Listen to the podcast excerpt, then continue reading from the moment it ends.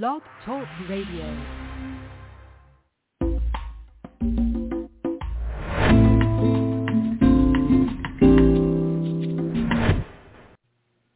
Hi, everybody. This is uh, Silvio Canto in Dallas, uh, Texas on Thursday, June the 8th, and welcome to our commentary. I am getting so tired of all of these predictions that there's going to be an indictment of President Trump, that it's going to happen, that it's going to happen. I've gotten to the point where I'm simply saying, let it happen.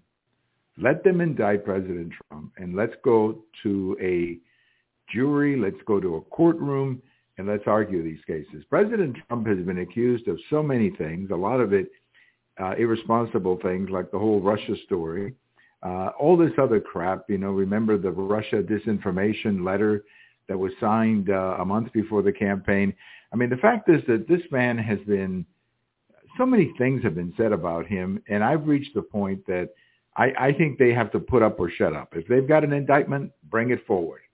Put it in, in, in writing and bring it forward and let's see what they have to say. Let's see exactly what he's being indicted about because it, I'm just tired of it. It's just, uh, first of all, it's not fair on President Trump. I mean, it seems like every week there's somebody out there indicting him or talking about indicting him. And it's not fair to the presidency.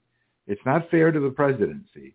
And it's also uh, a bit disturbing when you hear stories about the Biden family and bribery and stuff like that or allegations that, you know, it's like crazy. Let's put it on the table. If they've got something against President Trump, put it on the table and let's go in front of a courtroom and let's take it from there. Let's take it from there and give then President Trump the opportunity to defend himself, something that he hasn't really had a chance to do because all these accusations are being made in the media and he's never had a chance to cross-examine these accusations or so on. So if they've got an indictment coming, let it be, put it on the table, and let's uh, let's move on because I'm just sick and tired of all this talk about about indictments.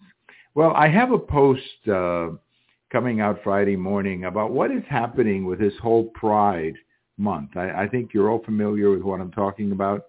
We have a, a month, I guess, that we are doing, or a day or a week. I'm not sure if it's a day or a week or a month, but whatever it is, uh, we're celebrating people of a certain sexual orientation, I guess. And you know all the controversies, uh, the beer company, the retail store. And I have no problem with, you know, recognizing people with that sexual orientation. I mean, that's fine. If they want to be recognized, that's fine with me. But I think what is happening here, and that's what my post is about, is that I think this is now going into crazy territory. And especially because we're talking about children. And when you see these these men dressed up as women uh, walking into churches, or you see this organization called the Sisters or whatever they're called, and their sole mission in life is to mock Catholic uh, sacraments or the Catholic Church. And then when you see these uh, you know, uh, talking to children about things that are completely inappropriate. Well, things have gone too far. Things have gone too crazy. And we've gone from pride, which is fine. I mean, I, realizing that there are certain people of that orientation. I don't have a problem with that.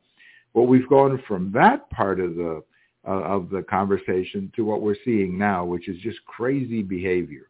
Totally I mean, some of these marches that you're seeing and you're watching these people behaving like this, half naked, behaving like this, this is not has nothing to do with gay rights. I mean, that's just depravity and and frankly something wrong with our country when there are people like that uh, marching in the street. So I, I think that the there's a very interesting article. I think it was by Bill O'Reilly, who was saying that maybe the pride committee or the people doing all of this have gone too far, and I think they have. I agree with that. I think they've gone too far, and now a lot of Americans are saying, wait a minute, wait a minute. I understand you have a different sexual orientation. That's fine. Leave my children alone. You don't have to glorify people who attack the Catholic Church. That's a totally different matter. So I think it's kind of exploded in their face. That's what I think has happened. And so what you have now is a situation of the backlash, and you're seeing it against the beer company, you're seeing it against the retail store or the retail company, and I think you're seeing it against uh, you know, the Dodgers in LA, where a lot of fans are angry that the Dodgers are going to glorify a group of people whose only mission in life is to make fun of the Catholic Church. Well, that's uh, that's not a good thing. That's when you go too far. And I think that's exactly what's happened here. We've gone too far. These people have gone too crazy with all of this. I mean, we've gone, if you just think about it for a second, we've gone from eight years ago saying that same-sex marriage uh, between, you know, was okay. The Supreme Court said that was okay. So we've gone from that, if you just think about it, eight years ago to where we are now. And I think that trip is a little bit too much for most Americans. It is for me. It is for me. Because we've gone from saying that two people of the same sex can fall in love and get married. We've gone from that to what we're seeing um, in these marches, to what we're seeing in the schools, to what we're seeing in some of these parades. I mean, it's just crazy, absolute crazy.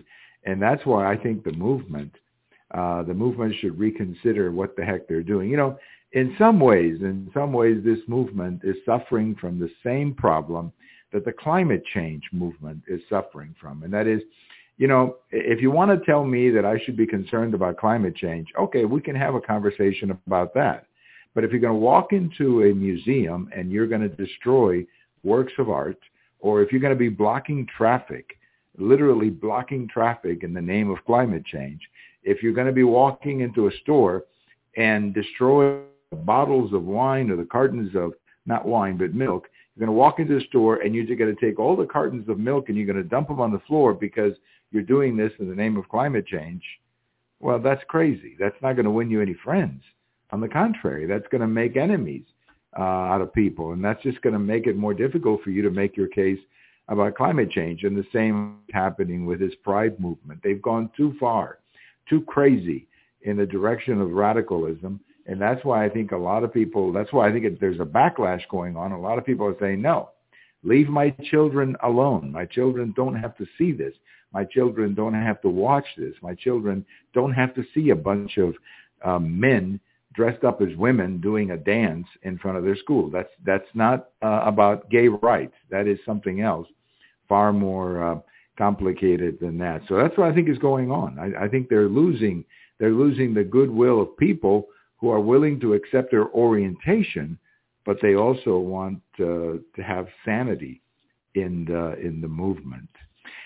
Well, I have a post over at the American Thinker today, Thursday morning, about CNN, where I'm talking about the problems at CNN. And I mentioned in my post that there's nothing you can do at CNN. CNN is beyond repair. Uh, and, you know, they simply went too far in being the anti-Trump network. They turned off a lot of people.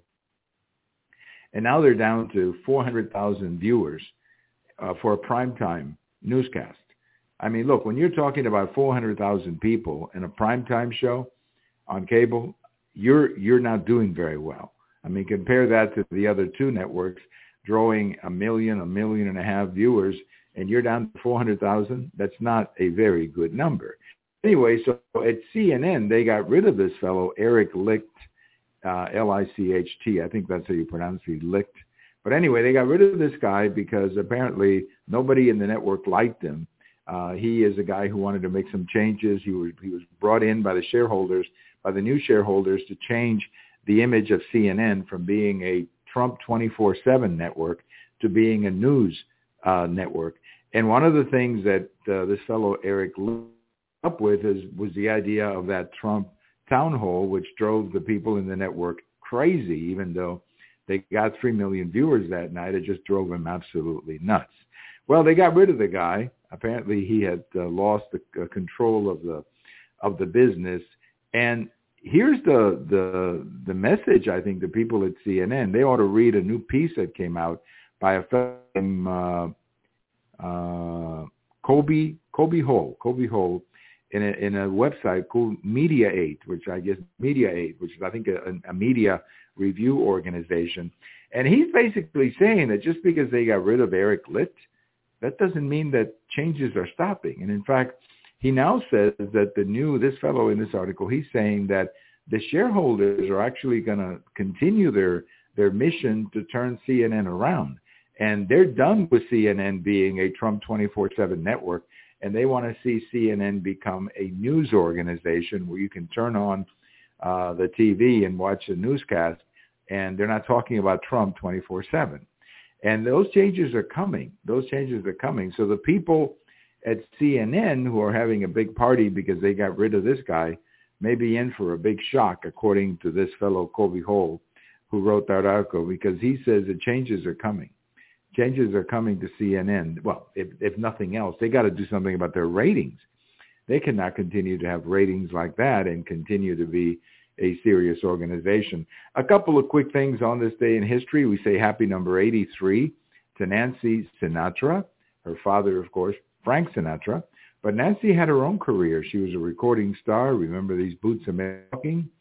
And she also made a movie or two. I think I know she made one movie with Elvis uh, back in the late 60s or whenever it was. So happy number 83 to Nancy Sinatra. And we remember today, we just got the news late last night or earlier this morning that Pat Robertson had passed away. He was 93 years old. Pat Robertson, very consequential uh, tele-evangelist. Is that the right word? Uh, these people who built these uh, television networks. And I mean, my goodness, overnight success, and he was reaching millions of homes every single day with his, uh, I think it was called the 700 Club. And they would reach millions of people. And had, he had a lot to do with what they came to call the moral majority, which is a, you know, the idea of this silent majority out there that woke up in the 1980s and got involved in politics. A lot of it had to do uh, with Pat Robertson's leadership. So uh, he had a great life, great family, uh, a lot of good contributions uh, in this life. So we say rest in peace, Pat Robertson. He was 93, born in 1930, and passed away a couple of days ago. Thank you for listening. This is uh, Silvio Canto in Dallas, and we'll talk to you later. Bye-bye, everybody.